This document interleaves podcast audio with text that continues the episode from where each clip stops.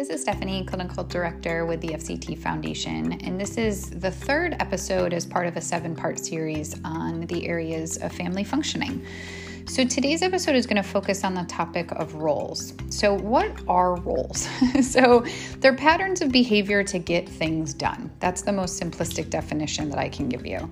And it's not just about like what needs to be done, but who's responsible for it? Is there an accountability loop? How are we making sure we're checking in? Um, so those are things that like we want to talk to families about. There's many activities you can do. One of my favorites is like a what's on your plate where you actually take out paper plates and you use little post-it notes or index cards and people write just what their responsibilities are around the house. And then they put one task per card, put it on their plate, and then everybody shares what they have on their plate. And is it equitable? And notice how I didn't say is it fair or is it equal, but are the roles equitable?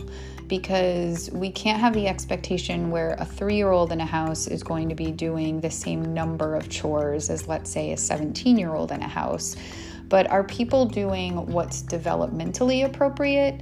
What's needed at the time in the home and is it a way that everybody feels that their contributions are valued and that they feel like that they're seeing others doing things and that they don't feel that there's this this idea or this notion that one person has everything on their plate, um, but it's more of a shared collective experience that's happening anytime that there's a change in the family system where a new member may be coming in, or if we have family members who may be leaving the family's home, whether it's temporary out of home placement, it could be somebody who's leaving for college, it could be the unfortunate passing of a family member, the arrival of a new baby, you know, whatever these life changes are that can happen it's a great time to go back and revisit what the roles are because things need to be reallocated. You know, think about it when a new team member joins your FCT team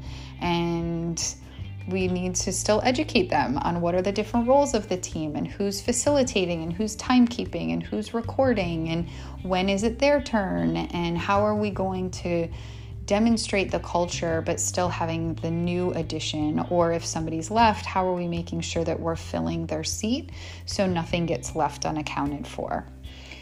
When we're talking about shared caregiving whether that's a dual or multi caregiver household if we have kids who may be going between two different households then roles becomes a really important area of focus because there needs to be caregiver alliance. And it doesn't mean that things have to look absolutely the same for every single person. But what kids thrive on is consistency. And so even if one caregiver's home has a different bedtime and a different time that they might eat dinner and different rules around devices, it doesn't mean that it has to be the exact same as the other household, but the kids just need to know what is okay and what are the rules in this house, and then what are the rules in the other house. And that decreases anxiety and creates safety. And we all know and should know by now, I say it all the time, that the antidotes to trauma are safety and connection. And roles plays a big part in that. Because when people know what they're doing and how they're doing it and who's responsible for what, then safety is established. And when there's conversations about this isn't working for me, can we change this up? And that's a collective process, then that also creates another level of safety.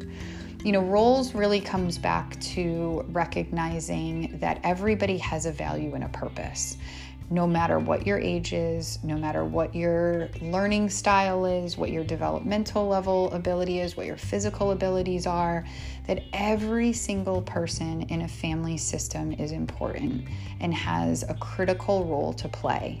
And when we can highlight those strengths and celebrate the successes and have the open conversations, then it's we're able to keep that foundation of what's keeping a family together more intact. And like I've said in the other episodes, I wanted to make sure to mention it here too. Just because this one's focusing on roles, roles interacts with all of the other domains of areas of family functioning too. They don't operate in a vacuum. And roles will be something that you'll talk about with all of the families that you work with. And just keep in mind that whether or not it's the one that bubbles to the top on the family assessment device, it's one that you want to make sure you're paying attention to.